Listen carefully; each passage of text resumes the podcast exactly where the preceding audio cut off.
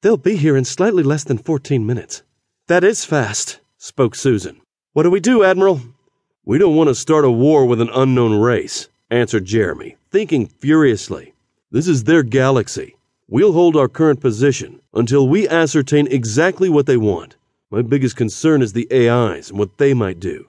Let me handle that, suggested Admiral Cledius. I'll contact them and recommend we be allowed to handle this first contact situation. Make it quick, replied Jeremy, looking over at one of the tactical displays, now showing the new potential threat icons. Contacting them now, Cledius replied. Susan, prepare your bombers for a shipping strike, Jeremy ordered. All ships are to stay at condition one until we fully understand the unknown's intentions. Let's hope it's peaceful, Susan replied. We're ready, boomed Graceth over the com. A few minutes passed, and then Admiral Cledius came back on the com. The AIs have agreed, he reported. They will allow us to open up negotiations and will not fire unless fired upon. Now we wait, Jeremy said, leaning back in his command chair and gazing pensively at the tactical display. Had they just escaped one danger only to step directly into another? Prepare to fire upon these new organics when I give the order, the command AI spoke as it moved over toward the large tactical console where several other AIs were hovering. The Alton Admiral has requested that we allow the humans a chance to speak with these unknowns. It will allow us to learn who these organics are and possibly their weaknesses. From the speed of their approach, they are more advanced than we are reported the Science AI from where it was hovering next to the ship's main computer system.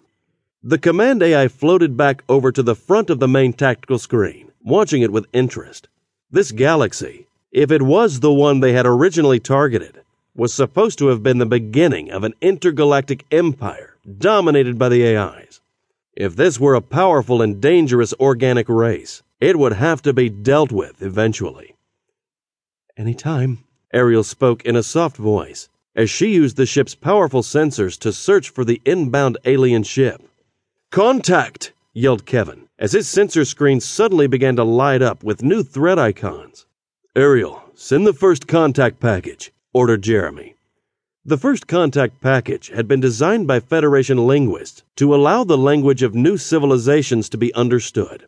It contained a number primer that formed the basis for more complicated communications. Package sent, reported Ariel. Incoming fire, warned Commander Malin as she ran over to Tactical. On the view screen was a ship out of one's worst nightmare. It was bulbous in form, with large metallic looking pylons which stretched out in front of it. Jeremy could see six of the massive structures extending at least 200 meters out from the main hull of the ship. Each ended in a sharp point, and from these, some type of energy weapon was being fired. Ariel, Continue to try to contact them, ordered Jeremy, as Fourth Fleet began taking incoming fire. On one of the view screens, he saw an AI ship explode as its shield was rapidly overloaded. Altons are attempting to contact also, Angela reported as she listened to frantic messages over her com. So far, there has been no response. How many are there? Jeremy demanded as the Avenger rocked violently and several red lights appeared on the damage control console. 115 in this first fleet, and two more fleets similar in size inbound, Ariel replied. The other two fleets will be arriving within the next five minutes. Close the range and engage, Jeremy ordered. Ariel, begin scanning the nearest systems. We may need to jump away from here shortly. On it, Ariel replied as she began to use the Avenger's advanced sensors to determine potential jump coordinates to several of the nearby star systems. At least five light years, Jeremy suggested, as the Avenger shook violently one more time. He just hoped the ship stayed together long enough so they could jump. We just lost secondary engineering, reported Commander Malin with deep concern on her face. We have a hole in our hull and we're venting atmosphere. I don't know if anyone made it out. The unknown's energy beams are tearing through the shield, reported Ariel, as she shunted all the power she could to the Avenger's energy screen. Jeremy looked around at his crew. They seemed frightened at what was happening.